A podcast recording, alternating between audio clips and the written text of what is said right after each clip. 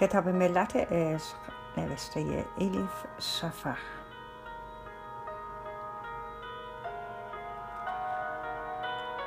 ترجمه ارسلان فسیحی.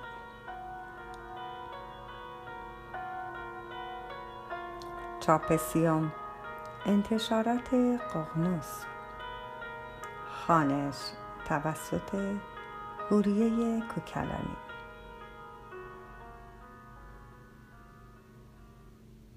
فصل پنجم خلع. پدیده هایی که نبودشان بر ما تأثیر می‌گذارد. نه بودشان سلطان بلد قونیه سفر 644 بعد از مدت ها صبح جمعه پدرم به اتاقم آمد.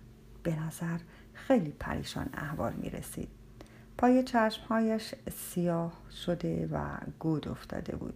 نگاهش جور دیگری شده بود. انگار شب اصلا نخوابیده بود. اما بیشتر از همه محاسنش اسباب حیرتم شد. در عرض یک شب کلا سفید شده بود. گفت ولد پسرم خواهش می‌کنم کمکم کن. صدایش چنان بغزی داشت و چنان شکننده بود که جگرم آتش گرفت. دویدم زیر بغلش را گرفتم. گفتم امر امر شماست پدر عزیزم هرچه بگویید به روی چشم انجام می دهم مدتی سکوت کرد. انگار زیر بار حرفهایی مانده بود که می‌خواست بزند. گفت شمس رفته ترکمان کرده. نمی‌دانستم چه بگویم. حیرت کردم. متاسف شدم. اما راستش به این هم فکر کردم که شاید اینطوری برای همه ما بهتر باشد. پدرم این اواخر خیلی دشمن پیدا کرده بود. همش هم به خاطر شمس. قبلا معتبرترین آدم این شهر بود. الان اما زیاد شده بود کسانی که دوستش نداشته باشند و از او انتقاد می کردند می ترسیدم می خواستم همه چیز مثل قبل بشود. شاید هم علایالدین حق داشت. اگر شمس از زندگیمان بیرون می‌رفت دوباره به آرامش قبلی ما نمی رسیدیم پدرم طوری که انگار فکرم را خوانده باشد با نگرانی به صورتم نگاه کرد و گفت ارجمند است او. خود من است فراموش نکن. شمس و من دو انسان جداگانه نیستیم. در اصل یکی هستیم. ماه یک روی تاریک دارد یک روی روشن. شمس روی سرکش من است. او جنبه آسی من است. کسی نمی بیند اما در هر اوسیان او من هستم. سرم را تکان دادم. شرمنده پدرم شده بودم. مدتی سکوت کردم. پدرم گفت خواهش می‌کنم شمس را پیدا کن. البته اگر خودش بخواهد که پیدا بشود برو بیاورش. به او بگو که چقدر در نبودش پریشان شدم. جمله هایش به پچ پچی حزین بدل شده بود. گفت به او بگو که نبودش عذابم می‌دهد. به پدرم قول دادم گفتم شمس را هر جا که باشد پیدا می کنم و بر می. پدرم دستم را گرفت و سپاس فشرد. نگاهم را دزدیدم. نمی‌خواستم نگرانی را در چشمهایم بخواند. در طول هفته کوچه های قونیه را گز کردم. سعی کردم رتبایی از شمس پیدا کنم. در عرض این مدت هر که در شهر بود قضیه گم شدن شمس را شنیده بود. هر کسی در مورد اینکه کجا ممکن است رفته باشد حدسی می‌زد و هرچه به دهانش میآمد می‌گفت. در همون اسنا به گدایی جزامی برخوردم. شیفته شمس بود. مرا با آدمهایی مثل خودش بی پناه و بی نوا و بی کس و کار آشنا کرد. همگیشان یک نقطه مشترک داشتند. شمس در گذشته به کمکشان آمده بود. حیرت کردم. پس این همه طرفدار داشته شمس و من خبر نداشتم؟ این همه مدت فقط به حرف کسانی گوش داده بودم که دوستش نداشتند. متوجه نشده بودم چقدر او دوستدار دارد. شبی خسته و کوفته به خانه برگشتم. کر را فورا کاسه شیر برنج برایم آورد. شیرین بود و بوی گلاب و دارچین می‌داد. کنارم نشست. مشغول خوردن که بودم با شفقتی مادرانی لبخند زنان تماشایم کرد. متوجه پریشانی چهرهش شدم. در عرض یک سال چقدر پیر شده بود؟ کرا کمی بعد پرسید شنیدم دنبال شمس میگردی درست است؟ سرم را تکان دادم. پرسید خب میدانی کجا رفته؟ گفتم نه. نمی‌دانم. خیلی شایعه وجود دارد. می‌گویند به دمشق رفته. اما کسانی هم هستند که می‌گویند به اصفهان قاهره حتی شهر زادگاهش تبریز.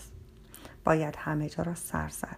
من فردا راه میافتم و به دمشق می‌روم. سه نفر از مریدهای پدرم هم به آن سه شهر دیگر می‌روند. صورت کر را حالتی با وقار پیدا کرد. زیر لب چیزهایی زمزمه می کرد طوری که انگار با صدای بلند فکر می کند با لبخندی تو هم با نگرانی گفت میدانی پدرت دیگر انگار با شعر حرف می‌زند. از صبح تا شب سکوت می کند بعد وقتی هم که شروع به حرف زدن می کند از دهانش شعر می ریزد فکر کنم در نبود شمس دارد شاعر می شود نگاهش را به گل قالی ایرانی که روی زمین پهن بود دوخت. نوک موجهایش اشک جمع شد.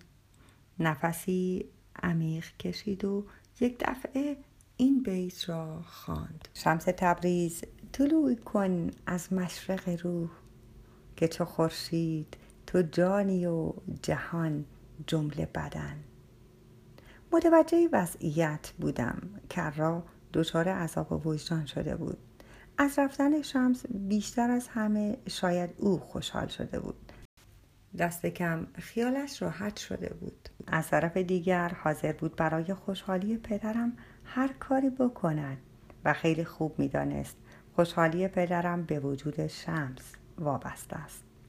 برگشتن شمس اما به این معنا بود که پدرم بار دیگر کرا و ما را نادیده بگیرد. اینطوری کرا سر بد دوراهی گیر کرده بود. شاید یکی از بدترین دوراهی هایی که زنان ممکن است به آن بر بخورند.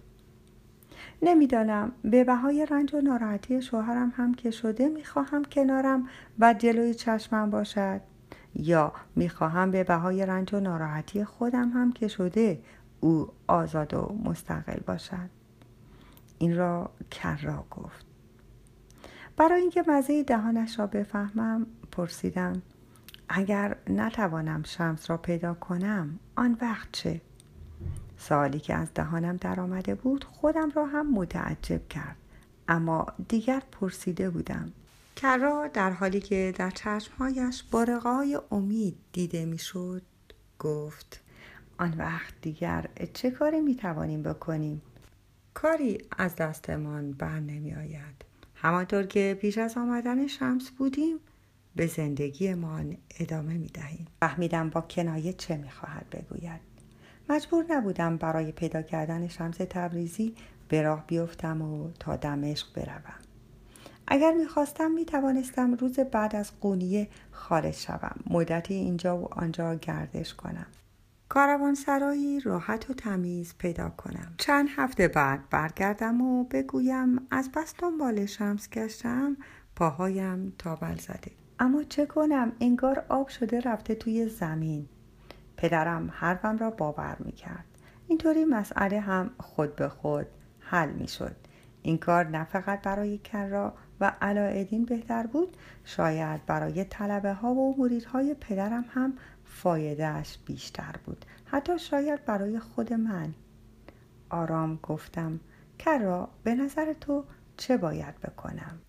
اما این زن که سالها قبل دینش را عوض کرده و مسلمان شده پس از مرگ شوهر اولش به عقد پدرم درآمده سالها در حق من و برادرم مادری کرده شوهرش را آنقدر دوست دارد که شعری را که او برای کس دیگری گفته از بر کرده در طول زندگی همیشه از حق خود گذشته و مراقب بقیه بوده نتوانست دهانش را باز کند و کلمه ای بگوید.